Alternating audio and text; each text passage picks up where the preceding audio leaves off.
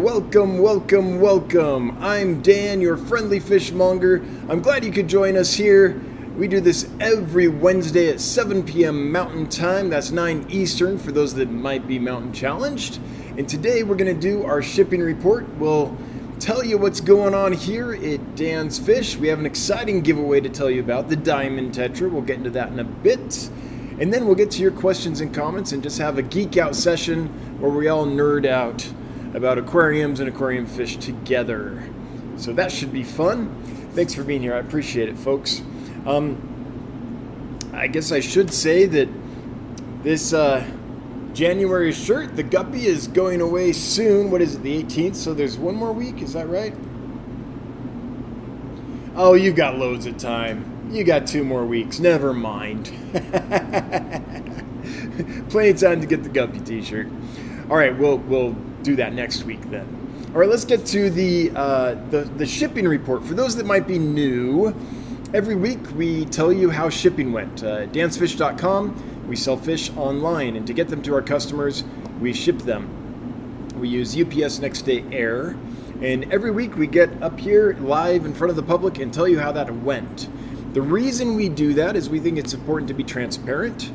We have processes and procedures and things, a different way of doing this than most places, and the results are pretty good. And we claim those results all the time. We're like, hey, this is how successful we are.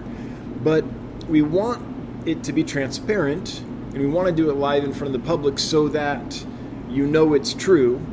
If we were fibbing or not telling the whole truth or whatever, and there were tons of problems and all that. Anyone live could come on in the comments and say, actually, Dan's lying to you because he's not telling you about all these problems I had, right? The reason we do this is we just want uh, to have a transparent relationship with our customers, basically. So we start each week off with a bit of a bummer, which is a shipping report where we uh, tell you how many fish were lost during shipping, how many fish died during transit to our customers or arrived, you know, in such bad shape that, that they died a few days later, things like that.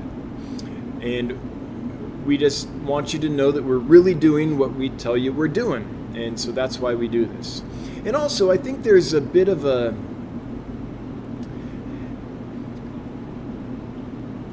I mean, obviously, there's a concern when people buy fish online, like how likely are they to arrive in good shape? Are they all going to die during transit? Like, is is that cruel to the fish? All those things. So I think it helps doing this for people to see behind the scenes of what happens, um, so that people can be confident to order fish online because it's so counterintuitive to do that. So that's why we do these shipping reports every week. So let's get going. This week is a bit of a doozy.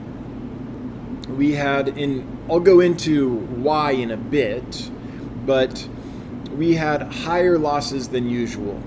For the year, we're now at 98.98% success, so just shy of less than 1% having a problem, which is always our goal. But the good news is that our six month total is 99.6% success rate, better than, you know, more than 99% successful. Less than 1% have problems.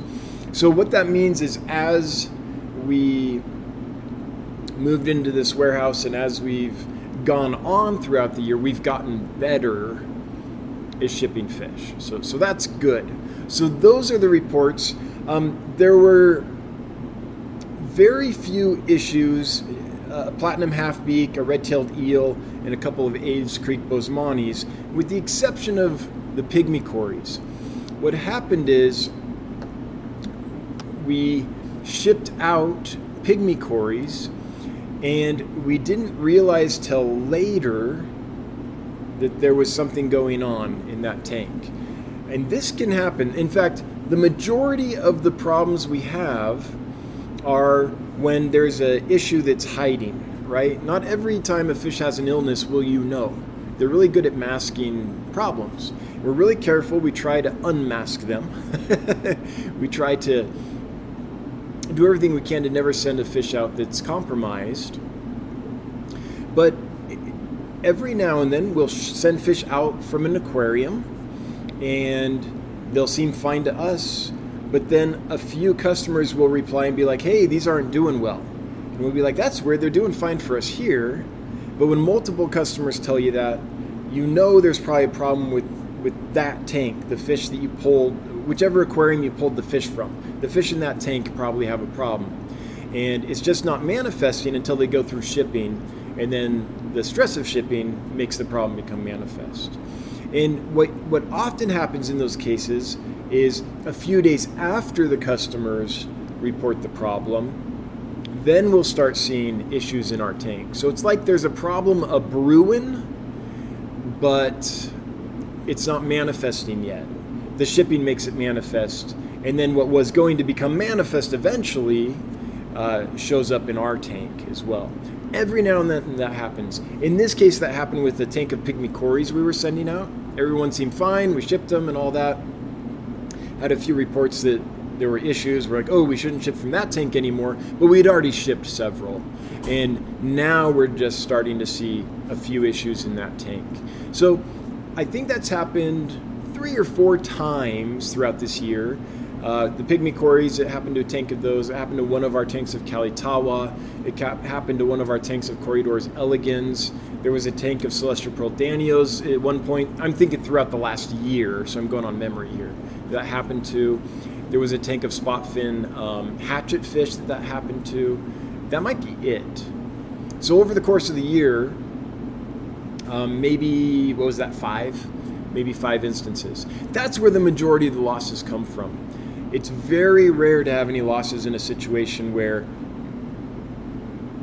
there's not a problem of brewing. And we know that because we know there's not a problem because let's say we send a fish out to 10 people on a Monday. 10 people order this fish. We send it out. One person re- lets us know, "Hey, I had a problem with one or two of these." No one else had a problem. It's like, "Okay, that's that's probably a one-off." And also, if, if a couple weeks go by and our fish haven't started showing any problems, then it's like, okay, that was a one off. Something weird happened during shipping or um, while I was preparing the fish or catching the fish for shipping, I, I, accidentally did something to it. You know, that's a very rare instance. The vast majority of the problems come when. Uh, when the fish are starting to have an illness, but it's too early in the illness cycle for them to show any symptoms and that's, that's what happened in this case with these pygmy cories. The good news is we have a different aquarium with pygmy cories in it. They're doing great, so we can still sell pygmy cories. We just have to draw from a different uh, batch, a different tank of them that is not having any problems. So that's kind of what happens a lot of times here. Well, I w- I shouldn't say a lot of times. It's like, you know, right around 1% of the time, give or take. But that tends to be, we've noticed that trend and that that's when the majority of the cases happen. So, for the last six months, doing really well. For the year, doing really well, but um, it, it, shows that we've still got a little bit of work to do, although looks like we're getting better because the last six months are better than if we take the year as a whole. So, so that's encouraging in a way. Um, it's been. I know last week I told you I was tired, and the week before I was tired. Today, I'm really tired. And I'll tell you why. I'll tell you why, and then we'll get to the giveaway. So it has been a, a roller coaster here the last week since we last talked.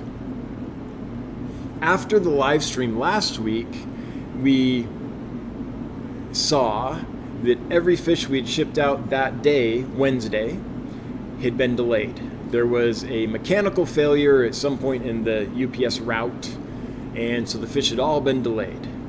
So course you're thinking, "Oh, this is not going to be good, right? This is this is not fun." And that is the shipment that we had to the majority of those uh, pygmy cory problems. And we had a, cut one or two other problems, but that was about it. So delays Wednesday, the fish don't arrive till Friday. So so that's a bummer, right? If you're a customer and you're expecting the fish to arrive on Thursday because they should get to you the next day, and then you get a notice that says, "Oh, they're arriving Friday now." That's just a bummer. I get it. Not only are you worried about your fish's health now, but maybe you took work off so you could accept the fish. Maybe you, you know, you scheduled your whole week so that it could happen on Thursday, and then they get delayed. The good news is large-scale delays like this, where like the entire everything we sent gets delayed, only happen maybe two or three times a year. It's not a common occurrence. In one off delays, where most things go but a box somehow gets delayed, is also not a common occurrence at all. So it doesn't happen often. But it happened on Wednesday. So then you have to all that work of you know adjusting to that, contacting all the customers and all that. So that so that was a bit of a bummer. But the good news is, uh, apart from what I told you, I think the, there was a platinum half beak and the uh, pygmy cories on that shipment. I believe was the issue. Everything else arrived in good shape, and we sent tons of fish. Like we, we were sending lots and lots of fish enough that there's six of us packing full time, coming in early and going hard all day to fill all the boxes and get them out. So, so out of lots and lots of fish, there were losses and more than usual, but still, that's still a small amount. But anyway, that's a bummer. We had to work through that. Then um, on Monday, we were expecting a shipment of fish to come in. Monday's crazy busy as well. We're all getting, and we got here early. We packed all day we luckily we had someone who uh, could drive up to Billings for us and get the fish, which is awesome. So we didn't have to do that. We could keep packing. So they drove up to Billings. They got to Billings, and then they found out that uh, the plane had been rerouted. So the plane that was delivering our import to our airport could not land. Uh, there was this freak weather thing where a ton of fog descended. No one could see. All the flights to that airline were canceled for that night. So they couldn't come in, and they couldn't come in on the later flight that night either. What also happened is all the fish that we had been packing all day, we took up to UPS. Those all got delayed too because the airplane that flies from here to the UPS hub could not land at the UPS hub because that was fogged in. So Monday was quite a day. Work hard all day, get here early, go hard just to get all these things packed into the airport or to UPS on time, get them to UPS, come back, and then get a call from UPS that says, oh, actually, these aren't going to go anywhere because, uh, you know, the flight is not leaving. They're nice, though. We have a great relationship with our, our local UPS office. They let us know this because they know that if the fish sit out in the cold, that there could be problems. So they stayed open for us so we could go up, get all the fish that night, bring them back here, keep them in our nice climate controlled warehouse, and keep tabs on them. Um, so they weren't just stuck out in some cold warehouse or, or out on a tarmac or something. So that was good. So keep in mind those losses I told you about. Um, that includes all the delays from Wednesday, all the fish that were delayed last Wednesday, which was every shipment, and all the fish that were delayed this Monday, which is every shipment. So when you take into account the fact that two entire shipments experienced delays, um, then uh, then I think it's actually pretty impressive when you think about it that we had as few losses as we did. I still feel really bad about for one customer though. I, I think they ordered like 14 pygmy cories. Some of them arrived dead, and then the rest, you know, passed away uh, within a few days. So that that's a bad, bad situation. No, I think it was 12. I think they ordered 12. Um, so that one situation was the majority of it. Besides that, there were two other pygmy cories, the half-beak, the red-tailed eel, and, and two Aves Creek rainbows. So, um, but again, that was in a situation where lots of orders were delayed. So, not good, but pretty darn good considering how many fish we ship. Okay, so so Monday is exhausting. We're like, there's no way these fish are going to make it. Luckily, I'm able to get a hold of the uh, cargo manager in Salt Lake City, where the fish were rerouted to. Talk to him about the situation, and he was like, "Okay, I'll make sure they're kept in a warm room. Um, I'll make sure that you know we we do our best to do that for you, and we'll get them out to you first thing in the morning." I was like, "Okay, great." So our driver heads back we have to go out of state to pick these up. We're in Sheridan, Wyoming. The airport we pick these fish up for this import is in Billings, Montana. It's a couple hours, but there's tons of fog and ice, so it's more like a four hour drive, three, four hour drive. So our driver the next morning gets up early and goes back up to Billings on Tuesday to get the fish.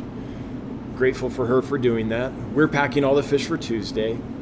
Um, I am tracking the shipment very carefully.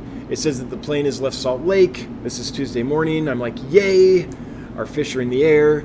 And then, like half an hour later, I get a notice that, oh, they pulled our cargo before the plane left Salt Lake because the plane was overweight.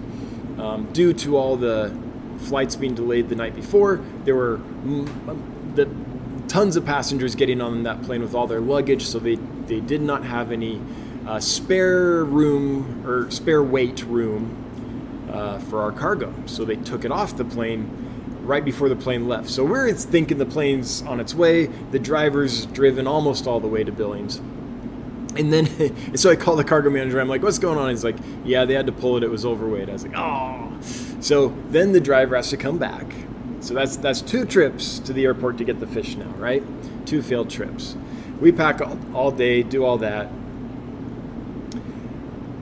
The next flight that they're going to come in is 6 p.m. yesterday. That's Tuesday. So we but the driver can't do it at that time they, they, are occupied with other things they have other jobs they, they couldn't do it so we get assurance that the plane is actually going to take off with our cargo i start driving to billings and the cargo manager promises me that if they don't get on the plane he'll call me as soon as he knows so so i don't have to drive all the way to billings just to find out they're not there. Like if I'm only half an hour down the road and he calls, that's much better than three hours or four hours down the road because it's icy and foggy. Um, so it's slow going. So get to Billings. The uh, cargo has arrived. We're able to pick it up, bring it back, take care of it. So um, we stayed up late, you know, taking care of all the fish, got that all done, thankfully.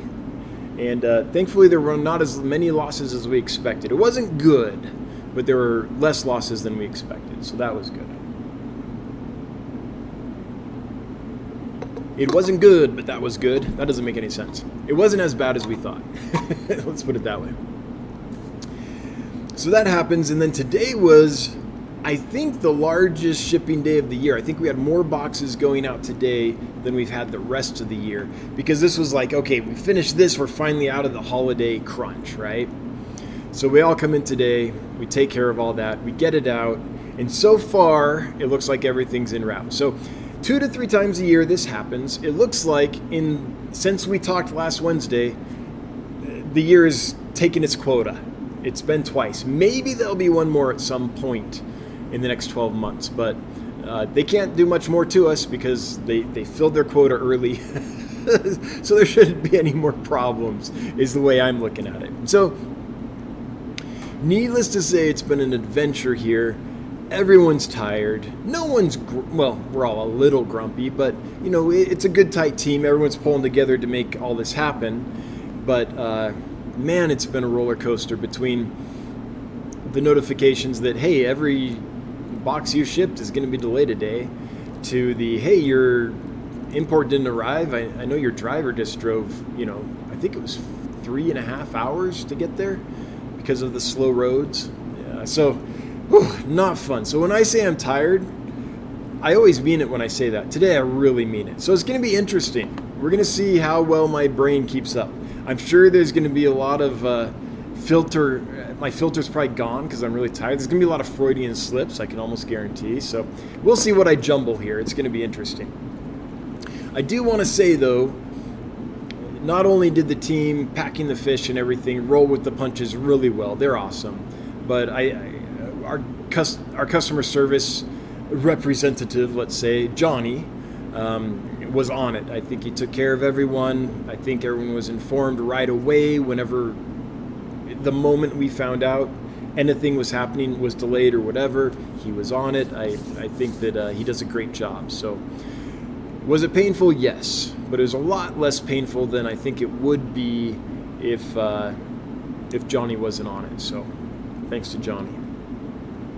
So after that week, I'll get to the giveaway in just a moment. After that, it was awesome today to, we're all tired, it's the end of the day, we check our reviews, and despite all those massive delays, we had lots of great reviews come. So this is the one I read to the team uh, at the end of the day today when we were all just exhausted.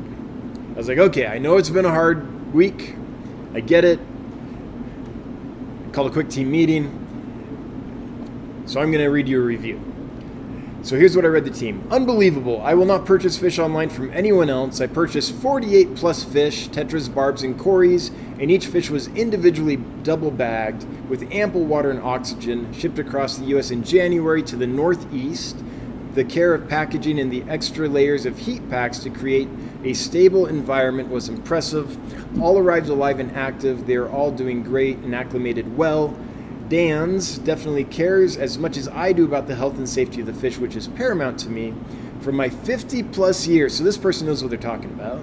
From my 50 plus years of experience in the hobby, Dan's is simply the best at in the industry. So it was kind of thank you to whoever left that because we used it after a really long week of a lot of ups and downs to like just check in and realize hey, despite all this, we still did a good job. So it was nice to be able to read that to the team. So thank you.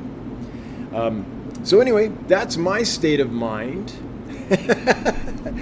I do want to reassure folks that delays are super rare. And de- delays where everything we ship out is very, very, super, super rare. So, it's not going to be a regular occurrence. But it did happen this week, and it happened twice. It was a double whammy. So, tomorrow, we aren't shipping any more fish. So we can all kind of breathe, catch up on the stuff that we couldn't do because we've been so slammed last week. And uh, we're looking forward to just like, you know, scrubbing some tanks, doing some uh, low risk, low risk stuff. So anyway, that's been our week. It's been it's been crazy. So let's get to the giveaway. We're going to give away some diamond tetras here. Diamond tetras are super cool, and ours are just getting big enough to start showing the diamonds. These nice diamond scales is what they're known for. Look at this. There's a grandpa one here somewhere that has. Oh, yeah, look at this. All those long extensions on the fins, diamond speckling. That's old man diamond tetra right there. Look at that. So, really neat fish. Interesting story in the wild. They, uh, I think they thought they were extinct for a while, and then they found a small population in like a man-made little, I don't know if it was a cistern or, or what kind of little thing. And so they found some more, but it's it's a very endangered fish in the wild, if not basically extinct in the wild. And I think that's due to habitat destruction. Most of the issues we have with fish in the wild going extinct is from habitat destruction if they're freshwater fish. It's usually not overcollection for the pet trade or anything. Can happen, but very, very rarely, very occasionally. Almost always it's habitat destruction. So, rare little fish in the wild. Common in the hobby, though, this has been a well loved fish for decades and decades. It's hardy, it's beautiful, and so it's, it's one that will probably persist just because there's high demand for it in our industry, so there's a lot of fish farms breeding it. So even though it's kind of like the white cloud mountain minnow in that way, even though it's uh, extinct or rare or, or, almost extinct in the wild, um, it'll probably keep going at least for a while in the in our trade. Anyway, if you want to win some diamond tetras, enter hashtag a girl's best friend in chat. That's hashtag a G I R L S B E S T F R I E N D. No cap, uh, no spaces, caps don't matter, and there's no possessive, no apostrophe. Apostrophes are redacted. So just a girl's best friend, hashtag a girl's best friend, um, and uh, we'll get you some diamonds. All right. With that, Now y'all know what's going on in my neck of the woods. I want to find out what's going on in your neck of the woods. So let's get to your questions in comments. Before we do, as always, I want to thank my moderators. They volunteer their time every week to keep this stream running smoothly. I want to thank them. What am I doing? I'm sharing the wrong screen. I want to thank them for doing that and just let them know that they're appreciated and, uh, and their service is noted. All right with that, let's get to. Oh, I missed a couple things. Hey, Carol Cox became a new member. Thank you, Carol. We appreciate you joining the Fishmonger crew. Welcome. Leo209 Aquatics. This is why I love the quality you send. You guys do the right thing and won't sell more until you find the problem. Here, take my money, ordering soon. Thank you, Leo. Yeah, I mean, we, we do our best to not have problems Every now and then we miss one, though. As soon as we know, we, we do try to correct it. So, yeah. Well, thanks for noticing. Killers Aquatics and Reptiles, hang in there, Dan and crew. Oh, we are. I think tomorrow, after a good night's sleep, uh, and without the stress of shipping and delays and all that looming on our shoulders, at least for the next few days, uh, I think we'll all bounce right back. It's it's good though. This is definitely a stress test, right? You know when you put someone through a, a stress test to find out how well does their heart function or whatever. It's it's good to go through these because then we see a how well do our processes and procedures function when there's problems and b it's just awesome when this happens to see how how the whole team responds uh, you know we all just gang up together to solve the problem and keep pushing on so it's great. No one screamed and yelled at anyone. No one had a meltdown. No one blamed anything on anyone else. You know, no one had a pity party. It's it's a good team. So, despite all that, or you know, because of that situation, just seeing how well everyone handled it, uh, yeah, have the best people. I'm really thrilled. Kelly Foreman, here's to a better week for the Fishmonger crew. Yeah, next week will be better. We've just decided. We've told the universe next week's going to be better. Statistically, it has to be because we already had our two massive delays for the entire year. That's done. Chris Resker. Um, oh, it won't let me see yours, Chris.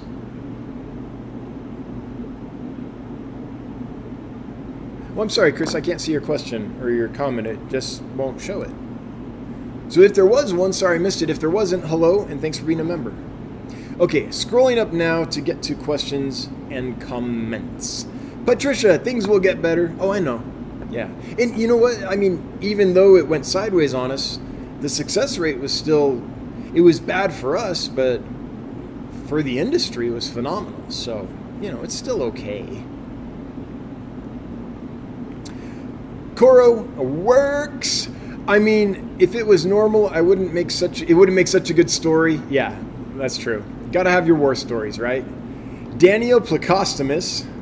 What would that even look like if you took a Danio and a plecostomus and, and, and they had a baby? would that just be a really fast plecostomus that darts around? You guys are great, but you can't control the weather or airplanes. Yeah, we, we try. We do look at the weather very carefully. Uh, every order, we know your temperature, we know your weather. It's all typed out on the order form on the before we uh, pack the fish. We we know what we're doing there, but you know, not even weather.com knows everything. And the freak fog is what we didn't know. The Fish Guy 5. Can you do a long update on the hovering zebra loaches? I, there's not a lot to update on them. Um, they're doing fantastic.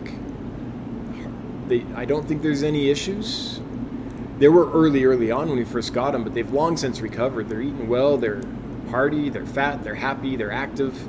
Um, I don't think they're going to be a difficult fish to keep. They eat everything we throw in the tank. So they're doing pretty well. Chevy Fish, Lincoln, our store. If you're in the market for some fish, dansfish.com, we've got plenty. Hey, Danny, have you ever heard of an axolotl? Yeah, I know about axolotls. Uh, the salamander that you can chop its leg off and it grows back. They maintain gills their entire life, even when they're adults. Sometimes, like, yeah, interesting, interesting critter. And I do like them. I think they're fascinating. I have never kept one, but I think they're a cool critter. Maybe one day. One day I will graduate to the level where I can keep an axolotl. Spinster Sister, when will you restock the blue coral platies? I think we can probably do that tomorrow, Johnny. The issue is, I have to check the sexes. I think we might be just about out of females. So we tried to sell more or less pairs, you know, evenly sexed, more or less. And uh, we've discovered now, as we look at the tank, the last few pairs we've pulled, that it was kind of hard to, to do that because we were running low on females. So we have, we still have a, several of them, but I don't think we're going to be able to get pairs anymore. Although there might be one or two females left. We have to check. Chevy Fish saying you are very welcome, Dan. Well, thank you again, Chevy. You and the other moderators. Uh, really appreciate it. Random Arms, if you have a question or comment you'd like to see and address, please tag him with at Dan's Fish or just Dan's Fish so he sees it. Yep, if you do that, it turns bright orange for me. So as I'm scrolling through here, I'm looking for these bright orange things to comment, to respond to, right? So, oh shoot, it just jumped. Okay, chat just jumped. You just saw that probably. So here, let me get scrolling up to where it jumped to, and the next one I can see is Chonsworth. Hello, Chonsworth. Hope you're doing well. Any advice on making archerfish fat and sassy? Would they appreciate higher or lower flow? I'm going to say moderate flow, where there's the water's moving a bit, but they aren't working hard. So, where they're from, a lot of archerfish. I'm not sure about the Burmese clouded archerfish, but most archerfish come from estuaries. So they're in this tidal zone. So the tide's always coming in or going out. So they're always swimming against some current. But it's not massive current all the time. Sometimes it is. And they have to be able to deal with that. So but I've also seen archerfish come now that I think about it come from swamps and things. There was a a collection trip fairly recently, within the past few years, where they went to collect. What was their target species? I think it was a threadfin rainbow of some location. And I believe this was Hans George Evers. Went on this trip. That's where they found the. Um, oh, it was Rawa Biru. Yes, I believe this is correct. I believe this is the swamp where they found Melanotaenia. Um, rubrostriata from Rawa Biru. So in that same swamp, they also found some threadfin rainbows. It was a blackwater swamp, super acidic water. Guess what else they found there? Archerfish. And not freshwater archerfish. They found your, your normal uh, Toxotes, the one that starts with J. Is it jocular or jocular? Um, whatever the normal one is, banded archerfish or whatever they call it. It's supposed to only be in brackish estuary type environments. This was in a blackwater swamp, low pH, very soft water. So they can be kind of adaptable. In that case, no flow. So what I would say is a moderate flow. I wouldn't make them work real hard. It would be nice if the tank was long enough and you had the flow set up in such a way that in one section, maybe about a quarter of the tank, there was decent flow. But if they got out of that at the far end of the tank, they don't even have to work at all, and then they have the gradient in between. So if they want to swim, they can. If they want to chill, they can. That's probably, oh, excuse me. That's probably what I would look for. Different zones, I guess, so they can choose what they want to do. And maybe based on that, based on what you observe, you can tweak it. If they're always in the higher flow, maybe you're like, hey, maybe I'll do a little more flow. If they're always in the non flow area, you're like, hey, I better take this down a bit. But in my experience, I have a lot of bubbles going on one side of the tank, just in one corner, cranking pretty hard. So right over there, they get decent flow, and then the rest of the tank, you know, fairly moderate.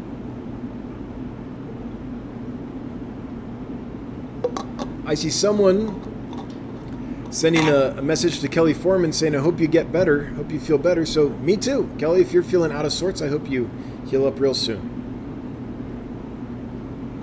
All right. Montana AIDS. What has your experiences with the dwarf blue Congo cichlids been like? Um, comparable with the behavior of Kribensis? Yeah. I mean, the Nanochromis, yes. Of any other type of cichlid I've kept, I would say they're closest to like a Pelvicachromis. Uh, yeah. Yeah. I think if you think Kribensis, you're not going to go wrong. Lisa Rice. Have you ever heard of celestial eye goldfish? Yes. Some people call them bubble eye goldfish, the big ones. Yes, I know what you're talking about. I tend not to keep those, specifically the ones, uh, any species of goldfish with like the big distended eyes, just because I feel like there would be a high probability of injury. Fish eyes get injured commonly enough without bulging out so big or being on those big things. So, um, so for me, I just wouldn't want to increase that chance by dealing with that fish. I just think the eyes would get injured all the time. Now, I'm not saying you shouldn't. If you love them and you've got a place you can get good ones at, I mean, go for it. To each their own. But to me, I'd be always worried about their eyes getting injured especially during the shipping process and all that. I'm a business, right? So I'd have to get them, and so I'd be afraid they'd be damaged uh, in transport to me. And then I have to ship them to you, so then I'd be afraid they would get damaged in shipment to you. So now I don't have a lot of experience with them. Maybe I'm totally wrong. Maybe the eyes are like, you know, super strong, like steel bullets. But I doubt it. I bet they would easily get injured. So I know that fish.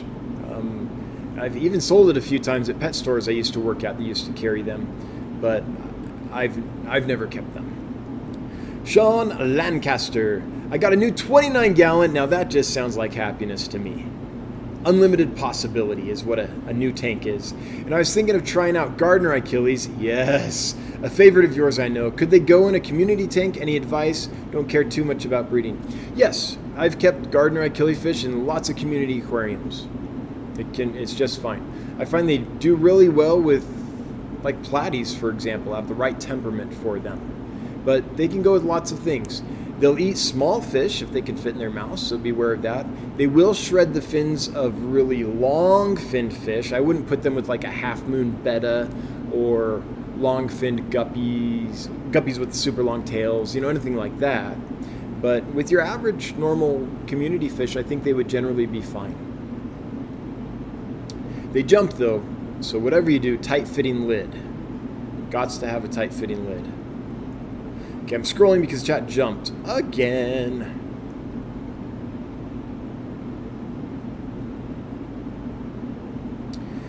Foxy's Fishes, let us know when you're ready for an axolotl. We have big spawns of leucistic axolotls right now. Oh, that's awesome, Foxy. I mean, maybe one day I, I could try them. I'm not ready yet, though. I mean, we've done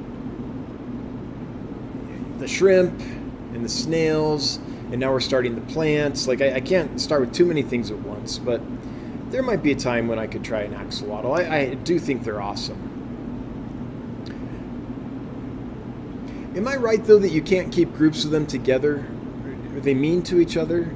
Is that correct? I I haven't researched them in years. I could be totally conflating them with something else, but is that correct? You can't really keep them together. Joyce Brown, are you able to get any L181 peppermint bristlenose plecos?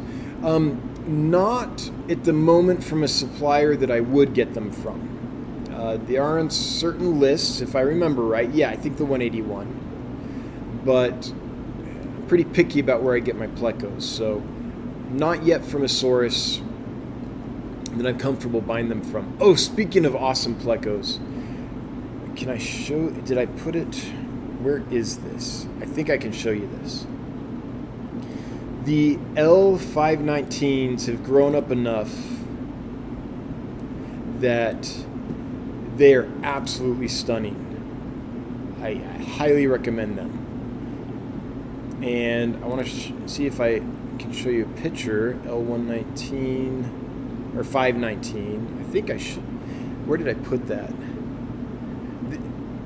so we bagged some up recently to sell them, and they've grown so much and matured so much that they just look fantastic.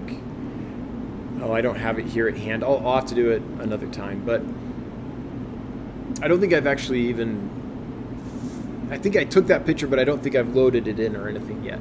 Um, but that is a good looking fish. The L519. I don't think, I think our picture, I'm to go to Dan's Fish Quick Field Trip. L519. I think our picture was from when they were quite young. Yeah. So these are little, but you can already see the kind of honeycomb pattern coming in. What happens when they get older is it just gets bolder and bolder and more distinct, which is great because there are certain species of plecos that as they grow, the uh, the cool colors and patterns and stuff kind of fade. These seem to be that as they grow, it gets more intense and the orange gets better and better. So, really like those a lot. Okay, Alician, yes. I have the lake Inle, hovering loaches, easy to keep, as I assume the zebras are, and they are easily breeding outside in tubs. Oh, good. That's good to know. Which one's the lake inlay? Um, Lake Inle Hovering Loach.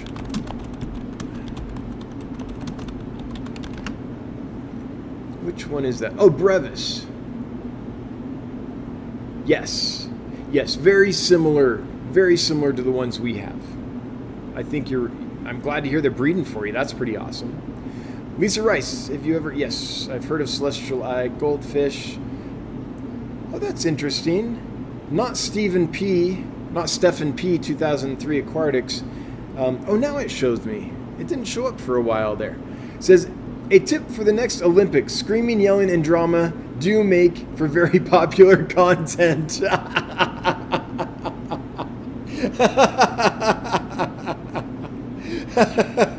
yes, yes, says our video editor.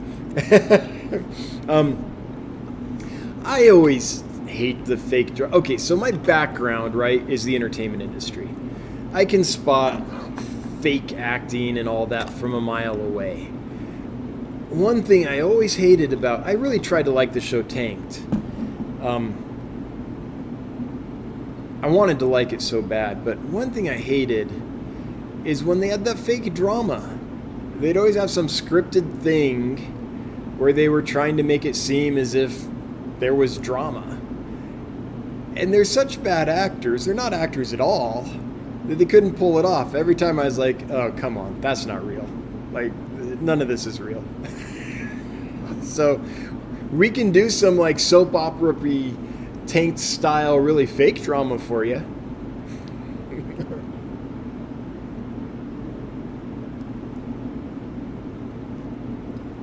But we like to keep our drama on the stage not in the warehouse. Sniffing poots. Say that 10 times fast. Woo. Just recently received some rice fish eggs from Japan. Any advice on hatching them successfully? Yeah, they're, they're actually fairly easy. Just treat them like killifish eggs. Um, well, I'm assuming you've bred killifish apparently. So, yes, I would just keep them in aged, gassed off, stable, dechlorinated water. Maybe change the water in the container once a day or so just so, so it doesn't go stagnant. And they should hatch within about well if they came from japan maybe you have seven days left i don't know. Somewhere around i don't know a couple weeks incubation time total depending on temperature. I hope they do well for you and i hope they grow into stunning rice fish that you breed and, and sell to me because it's hard to get high quality we're getting more but man when you look at what they've got over in Japan. It's like koi, right? They just do it better in Japan. There's that's where it originated, and for a long time it was hard to get certain types of koi here because they cherished those. They still do, I guess. Rice fish is kind of the same, and and I'm no blame to Japan. If I was working hard to develop this cool thing, I wouldn't want the competition somewhere else taking them and running with it, right? So I, I get why they're doing it, but very slowly varieties of rice fish, of Medaka rice fish, are kind of leaking out to the U.S. and we're able to get some. Every now and then, a new, a new variety arrives. but nothing like the quality you see from the breeders over there. So I would, I'd love to get more types in and higher quality rice fish. It's just going to take time. We're going to have to We're going to have to it's going to have to become a thing, just like show breeding guppies or show breeding koi or whatever um, that people get into, and then focus on quality. That's what it's going to take. But I'm excited you got some. I hope they do well. Coro works. Remember, it's a Dan's fish, not at Dan's fish, because Dan is not fish. Dan doesn't fit. Dan's not fish. I don't know. I think I part fish sometimes. Mr. B's CPDs picked up some really nice looking Madagascar rainbows today. Awesome. In my LFS, excited to start breeding them. Understand they're in trouble in the wild. Oh, yeah, big trouble. I think every freshwater fish species in Madagascar is in trouble. It's just the nature of that particular stretch of land. But that's awesome. I hope they do well for you. I hope you breed a ton, and that's one I would love to buy. I'd love to buy that one from a hobbyist breeder. In fact, quick, quick public service announcement. Um, we love buying fish from hobbyists. If you're a fish breeder and you have extra fish, hello at dansfish.com is our email. That's H E L L O at dansfish.com. And we kind of need to buy in quantity, and it helps if there's several varieties of fish available at the same time in decent quantity to make it all worth it. But we we love to buy fish from hobbyists. We pay 25% of the retail price landed. That's what we can do. Well, hello, Piper. Glad you could join us. I, I, I, I'm curious what kind of fish you have, Piper. I'm assuming if you're here, you keep fish. If so, let me know what kind. I would love to know. Hello, hope you're doing well. Can you get in Sundadanio rubellus? Yes, they're on the lists. I've ordered them several times. So far, they have not arrived, but I'll keep trying. I do love Sundadanios of all stripes. You have to be super. I have to be super careful where I get them from, though, because they're one of the most delicate fish to import, and you can only get them from people that really are careful with them. And even then, you're gambling. They're they're hard to source in good shape. Kelly Foreman is much better. Okay, I'm glad to hear it. Loving cats. Yes, indeed. Ira Nelson, are all tetra egg layers, or is there, oh, are all tetras egg layers? Got it. Or is there a livebearer tetra? As far as I know, all tetras are egg layers, but I would not be surprised if there's a freak one that's a livebearer that I don't know about. That could happen. But as far as I know, they're all egg layers, although there are a few species that do practice uh, internal insemination, just like a livebearer would. So, for example, the sword-tailed tetra or sword-tailed characin that I think we just sold out of. Uh, that is one that practices internal fertilization. The, even though the female lays eggs, she's uh, inseminated internally instead of most fish, which is they expel the eggs and then the, the, the milt is expelled to fertilize. So there's lots of different breeding strategies all over.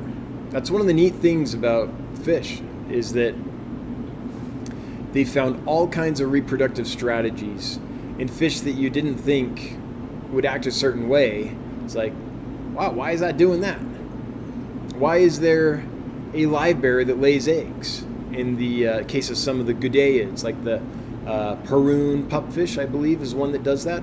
It's a Goodeid, it's a live livebearer, but it lays eggs. And why is there a killifish?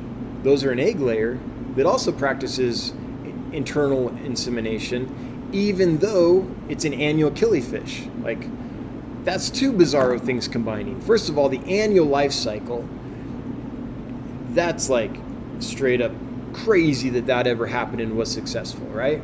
That's an evolutionary glitch if there ever was one. The odds of that succeeding are like nothing. But uh, there's a whole range of fish that do it. They live in temporary pools that dry up every year. They lay their eggs in the mud. The pools dry up, the fish die, but the eggs live. The next time it rains, they hatch, right? Then you have the next generation. the fact that fish have been doing that and have been successful doing that for eons and that that strategy is maintained and been successful is crazy. And then you add to that something crazy like now we're going to also be an egg layer that practices uh, internal fertilization. Like that's two impossible things that happen in one species. I'm saying impossible, you know, with a grain of salt. It's just so uniquely adapted to that one thing that the fact that it's also doing another so uniquely adapted thing to reproduce is just crazy. It's fascinating. Chat jumped. I'm scrolling, I'm scrolling like a madman. But first, I want to think. I think I missed Gary Williams before. He's been a member for five months. Thank you for being a member, Gary. Thanks for being part of the Fish Fam crew, Fish Fam crew, Fishmonger crew. Hello, Fish Fam. Hello, right back to you. And Kayla's Aquatics and Reptiles throwing down a generous super chat with the Pippy Dude. Thanks, Bob. I appreciate you. Hope you're doing well. Scrolling here. Okay. So I'm scrolling back up because chat did the jumpity jumps. We've got 287 folks here. That's 286 folks here. That's not so bad. If you wouldn't mind taking a moment to share this out to all your exes, we can grow the stream and make the chat extra dramatic for uh, Stephen P. 2003, who apparently likes the drama.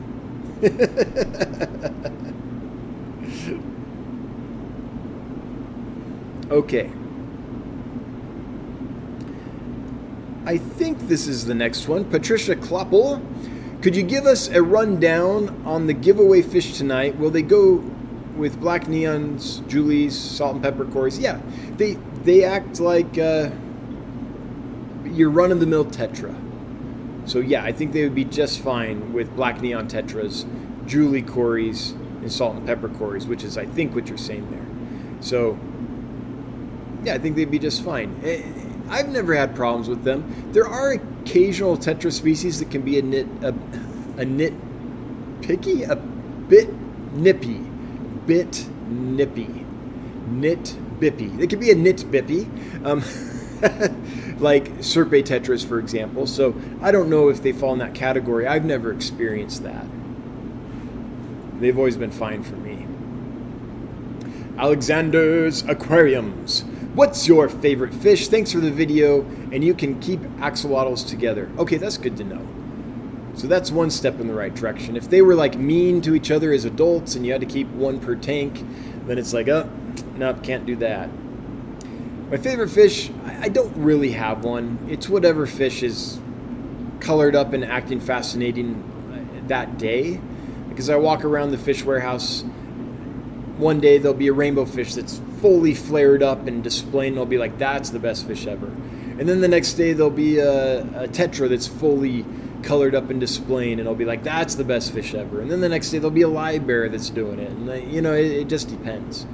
But um, what I, how I usually answer this question is saying it's fun to Fundulopanchax gardneri, which is a killifish, because it's the first killifish I ever bred and raised early on. Um, Aphanius mento actually might have been the first, but anyway, it's one that I really sought out and had to hunt for in Saurus and then successfully bred really early on. And so for for uh, nostalgia, it's my favorite fish. For sentimental reasons, I love you. For sentimental reasons. Now that was some good singing. Speaking of singing, when we are done this stream at 8:30, I'm going to head over and listen to someone who can sing. My wife, her name's Brenda, singing some Gershwin. Summertime from Porgy and Bess, which is one of my all time favorite songs. I just put the link to that in the chat. Um, and I'll do it again at the end of the stream when we're about to head over there. But if you like music and you want to hear a professional, uh, that'd be my wife. Jacob Metzer. Chat jump. Yep.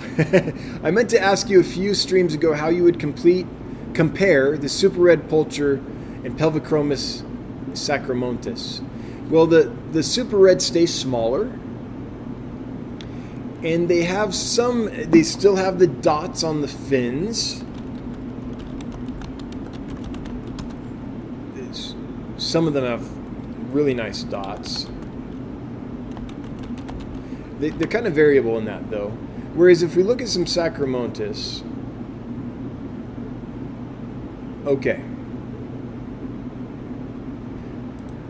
Well, first of all, this says Sacramontis, but that looks like Pulcher to me. Oh, I gotta show you guys this. That looks like Pulcher to me. But I mean, I could be wrong. But um, if you look at the Sacramontis, this one has some dots on the tail. This one kind of doesn't. But you see that strong lined pattern? Yeah, that strong line pattern with the orange belly. And I would say generally probably less strong dotting on the tail. There's, wow, look at that female. That, that's a good looking fish. Um, I'm trying to see if I can find some from like aquarium glass here because they usually do a really good job showing the details and I don't see any from there. Here's what ours look like. Not strong dotting on the tails, strong horizontal striping, and then a bright red belly. Sorry, that picture's not the best. It was a still from a video that I probably took with like an old cell phone back in the day. So that's those. And then you've got the Pelvicachromis um, Pulcher,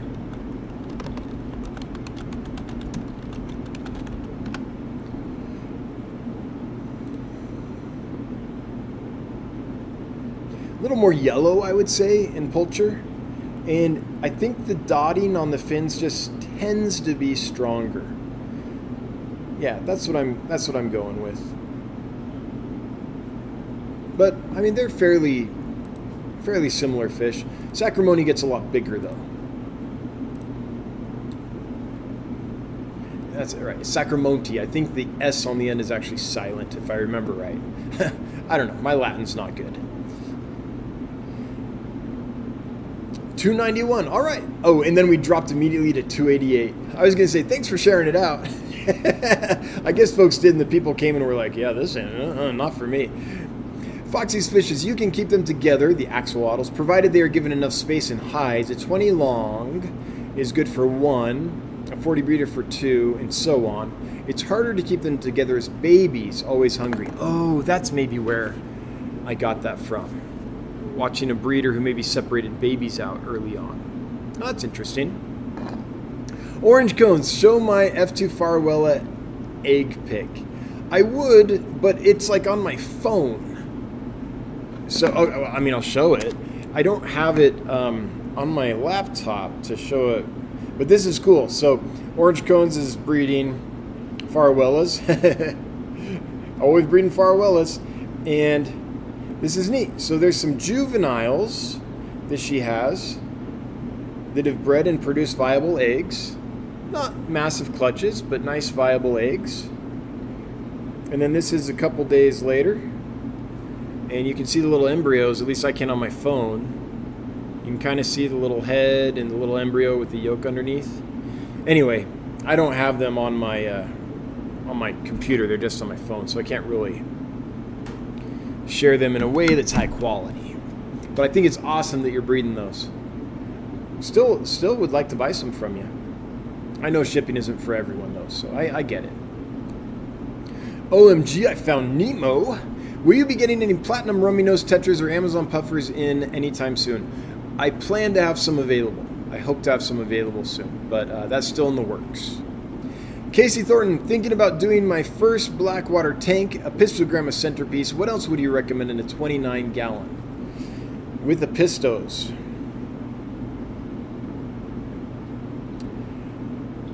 I would go, I would look at um, some black morpho tetras. If you can find them big enough to go with your pistos. I don't know which species of pistos you're getting, but that's a fish I really like. The black morpho tetra. Um, Weitzmanni is the species name. What is the. These guys. Long been one of my favorite fish, a true blackwater fish. That one might be spiced up a little bit um, in Photoshop, but not much. I mean, they are that. Yeah, that looks totally normal. And this might be normal, but it, maybe it looks a little saturated, but they're really beautiful fish. Oh yeah, here you go. There's them in display. Their fins all extended. So maybe something like that. Um, and then I'd probably go with a dwarf hatchet species up top. Maybe, maybe a, a pencilfish species, like equus or something. Kind of a midwater swimmer, the equus. So yeah, the black morphos are awesome, but they're probably going to spend more of their time towards the bottom of the tank where the, the apistos are also. So I like them, but maybe what I would do is the apistos, some equus pencilfish, and a species of uh, pygmy hatchet up top. Yeah, that's what comes to my head. Sniffin' poots. I I haven't looked up poots in Urban Dictionary. Hopefully, I'm not saying anything horrible. I'm old enough that I wouldn't know. Thank you. I hope they hatch. They're metallic yellow and blue. Cool. Yeah. Oh, sounds awesome. Hope they do well for you. And if you raise a bunch, that's the kind of fish I'm looking for.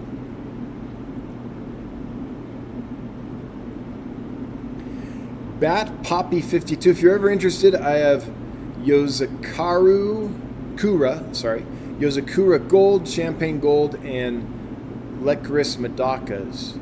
Yeah, I'm interested. Please email us hello at dansfish.com. That's H E L L O at dansfish.com. Um, if you wouldn't mind sending us pictures of your, your breeders and the babies, that would be great.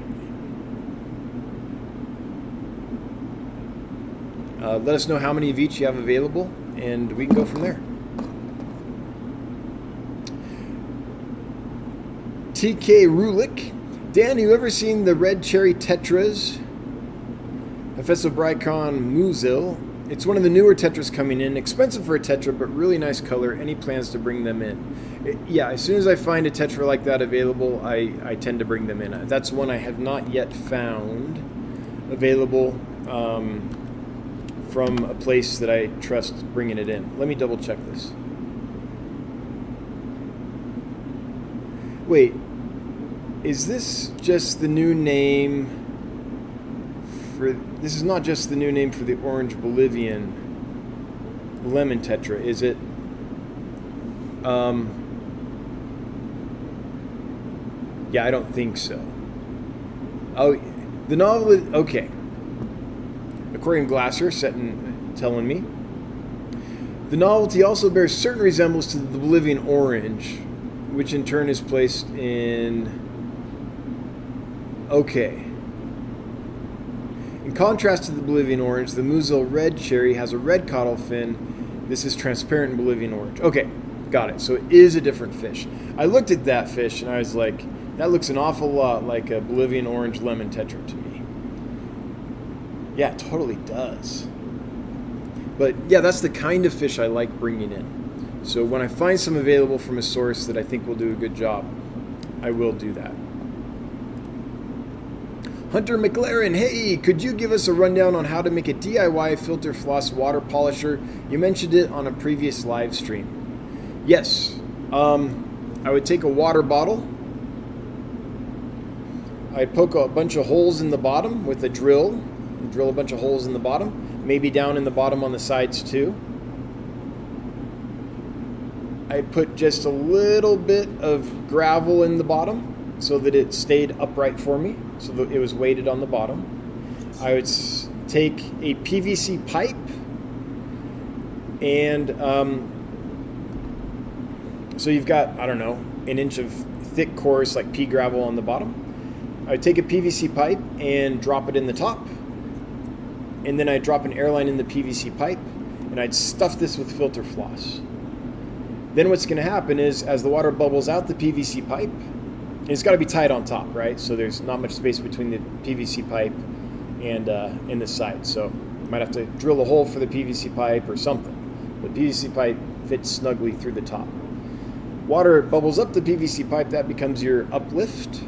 It, that pressure differential draws water through the holes in the bottom and through the gravel and uh, through the filter floss. And there, oh, actually, now that I think of that, if that was the design, I would only drill holes in the top because then the water will go through the top, down the floss, and then up into the pipe. But there's another way to do this where you could drill holes in the um, in the pipe itself all throughout the central PVC pipe, and then it would draw from lots of different directions.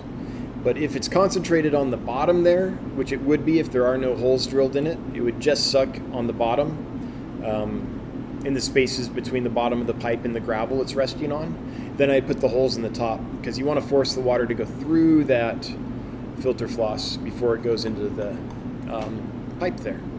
So, I don't know. Hopefully that made sense. It's not quite the perfect demonstration, but I'm sure if you looked on like the King of DIY's channel, uh, you would find probably 10 videos on turning a water bottle into a water clarifying filter with filter floss.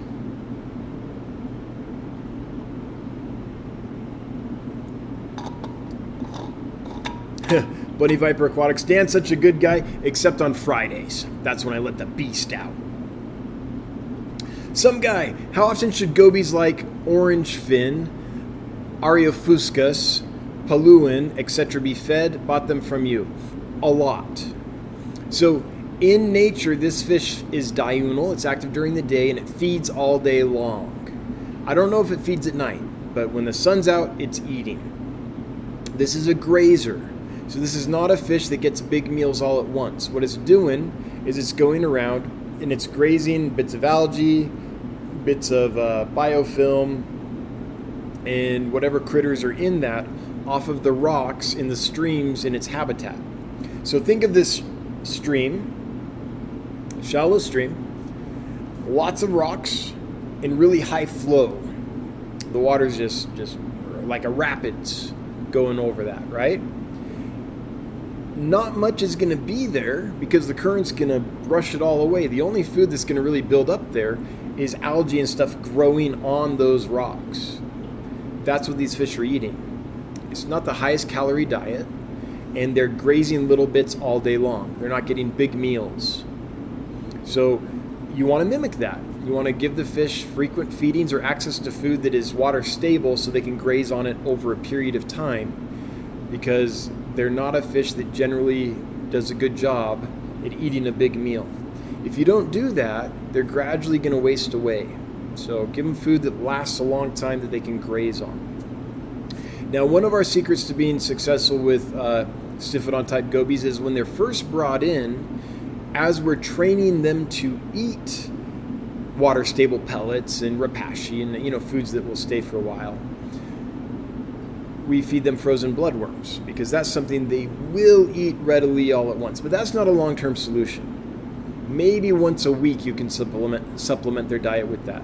But that's really high protein and that's not a long term diet that they'll they'll thrive on. So we do that for the first few days though, just because they've gone through a lot of stress, get some calories in them, they'll eat that without any problems. If they're a smaller species, we actually feed baby brine shrimp as well. Because as that settles on the bottom, they'll graze that off. But pretty quickly, we get them on water stable um, algae wafers, we get them on different kinds of pellets so that we can put that in and that pellet will be water stable for several hours and that whole time they can just graze away at it the other thing we do is uh, we have like plates and pipes and other things throughout our aquariums that grow algae on them and if we have one that's got a nice coat of algae on it we can take that, put it in the tank, and that'll give the Stiphodon something neat to munch on. You can do the same thing like in a jar in your window. Throw some water in there, throw some rocks in there, uh, let some algae grow on it, and then take them out and, and put them in for your fish to, to graze on. So that's that's my experience with the Stiphodon gobies. Lots of food in front of them for long periods of time so they can graze, but also water stable stuff that isn't going to break down and pollute your tank uh, before they can eat it all. And also, I, I never keep them with really fast eaters that are going to compete with them for food because they do need dwell time with the food. They need long periods of grazing time. And there's a lot of fish that if you put a pellet in there, they'll just eat it all real quick and there won't be any left. There's no time for the stiphodons to get to it, those gobies to get to it to graze away. Woodna Woodnaquadon Woodna Oh geez, why is this so hard to say? Wooden aquanut. There we go. to get accurate info about airport, check out Flight Radar 24. Learn how to read METAR info for a very accurate weather report for the airport in question. Okay, I'm going to make a note. I don't know about this yet. Flight. I mean, there are sites I use. Flight Radar 24. Learn how to read. Learn to read.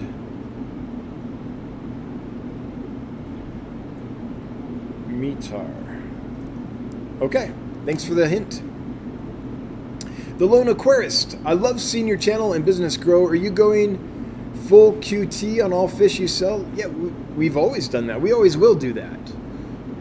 Absolutely. No fish is sold for at least two weeks from the time it gets to us. No fish is shipped for at least two weeks from the time it gets to us. Like if it's if we got them on Monday, they go that whole week and they're doing great, and they go the whole next week and they're doing great, but we get to that Friday and it's like, well, we're not going to ship them again until Monday. So we might listen for sale that Friday, but we we never sell a fish, send a fish two weeks before we've had it. So if there's a problem within the first two weeks, we can catch it and not send the fish. Some fish it takes a lot longer, but yeah, we always have done that and we always will. It's the only way for fish to recover sufficiently from transport that their immune system recovers so that they don't die for our customers. Like it would be a huge disservice if we ever just got fish in and sold them without doing quarantine. So we will always do that because we want the fish's immune system to have time to recover before we sell them. For instances like this, Rosie's asking, How are the clown killifish doing? Not well. So that's a fish that we've been keeping for several weeks, hoping that they'll recover and do well and that we can send them, but they're not. The problem, however, did not manifest until we'd had the fish for quite some time. And so, if we hadn't quarantined, we would have sold them all to our customers they might have even arrived alive and in, in, seemingly good shape for our customers, but then they would have started dying on you a few days after you had them. So um, that's why we do that. Okay. It is 8:12. I think we're to do the giveaway. There's 280 folks here. That's not that's not too bad for this little engine that could, especially considering I didn't even build this live stream and post it up until like 3 p.m. this afternoon just because of how nutso things have been this last week, this last seven days. So 280 is not bad at all. Let's go ahead and do our giveaway. So the giveaway is for a, a nice little group of diamond tetras. Ours are doing fantastic. I think they'll thrive for you. They're just getting to the size where the biggest ones are starting to demonstrate the diamond scales but not all of them are. Some of them still look like this, right? They, they aren't quite there yet. But then others are starting to look like this. Very nice. So let's draw those. We have 182 folks entered to win, and the winner is Just Sweet. Just Sweet 49. You have two minutes to leave a comment and let us know that you're here because you do have to be present to win. So to claim your winnings, just sweet 49. If you wouldn't mind, just uh, throwing down a quick comment. You have two minutes to do that. If you don't do that in two minutes, then you forfeit your winnings and we'll draw someone else. And thanks for being subscribed. We appreciate that. While we're waiting for Jess Sweet to chime in, I'm going to go ahead and get another question or comment.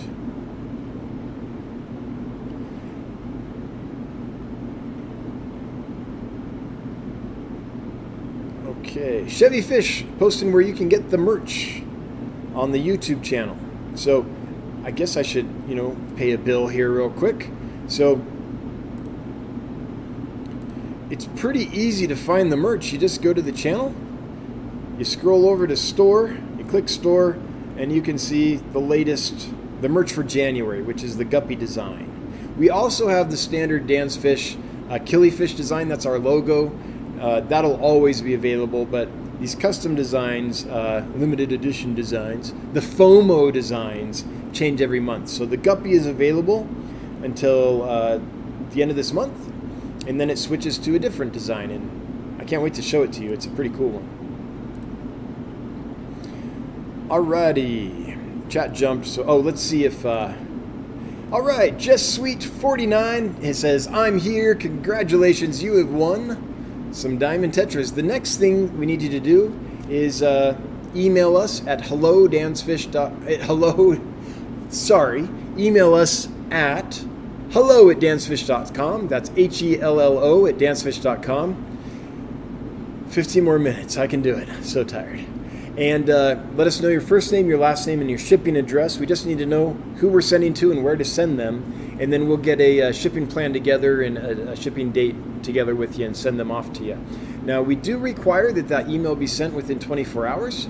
Uh, so do that within the next 24 hours, Jess, and you will have won. Congratulations. And thanks for playing. Thanks for being here. Thanks for participating. I'm scrolling because chat jumped. Again. Oh, wow, it really did. Fantastic Freaks is the next one I can see. I've been bouncing around asking different people's opinions, but I'm setting up a 510 gallon tank. Oh, that sounds awesome. For a Mbu puffer. What wattage heater would you suggest and how many total heaters? Oh man, fantastic. I'm. I wonder if I'm the right person to answer that question. Just because the way I run and have run my fish rooms for so long has been I heat the room, not the tank. I suppose it depends on how warm the room is that the fish is going to be in. I can tell you a couple principles. I'm not going to recommend a specific wattage, but here's a couple principles to keep in mind. If a heater, the heater's going to fail at some point if it fails while it's on, it can cook your puffer, and that can happen pretty quickly. If it fails while it's off, while the heater's cold, then the tank's going to gradually cool down, and it's more likely your puffer survives that than the heater being stuck on, I think. So that's something to keep in mind. The second thing to keep in mind is you probably want the like a really gnarly heater, one that's that's tough and more or less shatterproof. And so I would recommend getting a hold of jehmco.com and uh, talking to them about their titanium heaters. I have used those in the past in a case where I had to heat 350 gallons of water twice a day every day for my discus. So I had a big container, 350 gallon container. Um, I would fill it with water I would heat it and gas it off and stuff, change the water on the discus, and then I'd do it again. And I did that morning and night. So a, t- a thousand watt titanium heater was able to do that without any problem. The other thing to keep in mind is there are thermostats that you can plug your heater into.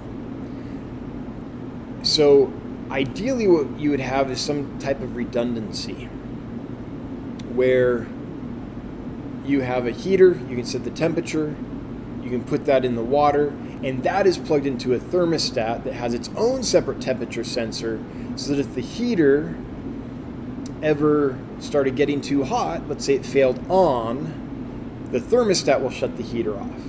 So let's say you have the heater set for, um, I don't know, let's call it 78 degrees, okay?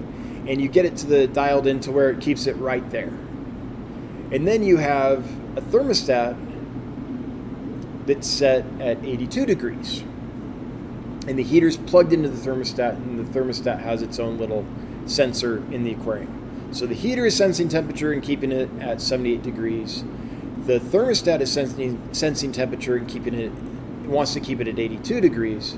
So it's continually feeding power to the heater. Once the, once the heater heats to 78 degrees, it shuts off. So the heater's doing the regulating Unless it fails on, in which case the heat rises above 82 degrees, then the thermostat shuts off that heater. Something like that. Or maybe it's a titanium heater. A lot of them don't have heat controls. You have to plug them into a thermostat or a heat controller. Um, maybe you could plug that into a heat controller and then for redundancy plug that heat controller into a second one. Something like that. But I would I would really highly recommend some kind of redundancy The reason a lot of folks use undersized heaters and maybe multiple of those instead of properly, instead of a single heater that can do the load, is because if an undersized heater fails and it fails on, it's going to take a lot longer to cook your fish and you have longer to notice it.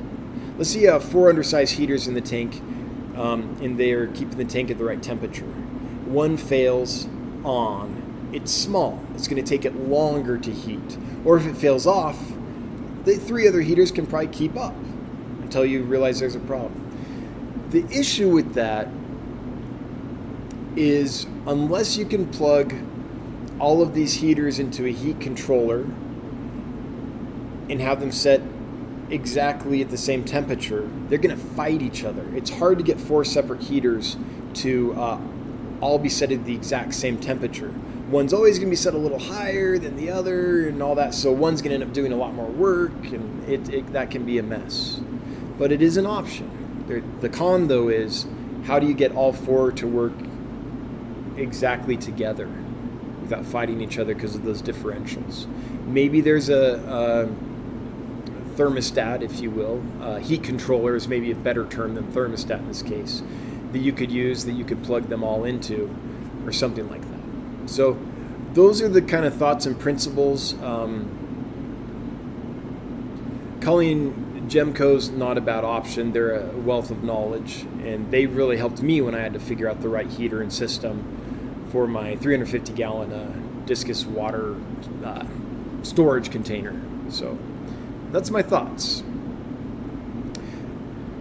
Mr. B's CPDs would love to learn how to ship fish, have over 100 red laser rainbows. Oh, I would love to buy all those from you. From your stock, Skull Creek, Dwarf. You're, man, you're making me drool. You're talking my language here, Mr. B's. Dwarf Neons, Luminatus, and of course, hundreds of CPDs. Yeah, um, I'm willing to help you, Mr. Bees, because I would love to make that work and be able to source fish from you regularly. If you would send us an email, um, please start with the YouTube channel and the videos we have on the topic. But what I would be happy to do is set up some dummy shipments, some mock shipments, where you pack up a box. Uh, as if you were going to ship fish to us. You just don't put the fish in the box, but the, the bags are there with the water and the oxygen and the heat packs and all that. And we can put in a, a sensor that can uh, record the temperature throughout that box's journey. And we can do that, see how it went, and if there's problems, correct them until we get to the point where it's like, yeah, okay, this is, uh, now Mr. B's comfortable with this. Now we can add fish to the shipments. So there's things we can do to help help work you through that, especially if you can become a long-term source of hobbyist bred fish for us. That is exciting to me. So I would like to make that happen.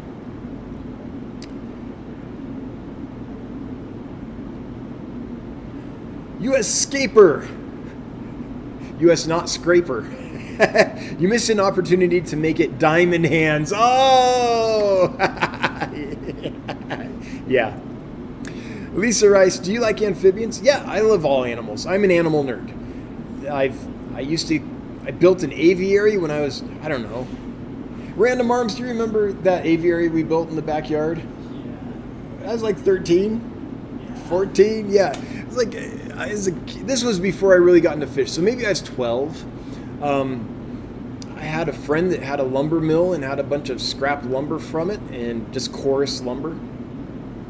Went up, loaded the truck, brought it back, built myself a little aviary. I kept and bred cockatiels and parakeets and diamond doves and button quail and zebra finches and stuff like that. Um, I've kept and bred lots of reptiles over the years, anything from colubrids to chameleons to horned lizards, uh, different types of anoles. Uh, I love all that stuff. Whites, tree frogs, uh, newts, all that stuff. Yeah, I like all that stuff. I'm when it comes to animals, I mean, I love them all. Just fish are the ones that uh, tick most of the boxes for me. Here's what happens. Any animal I really get into, I get collectoritis, right? Uh, there's so many cool ones. I'm like, I can't live without all of them. And the animal that it's easiest for me to actually properly care for and do right by the animal and still have large numbers of them, like different varieties, and see all kinds of them and be able to observe them and, and breed them and raise them and enjoy them is fish.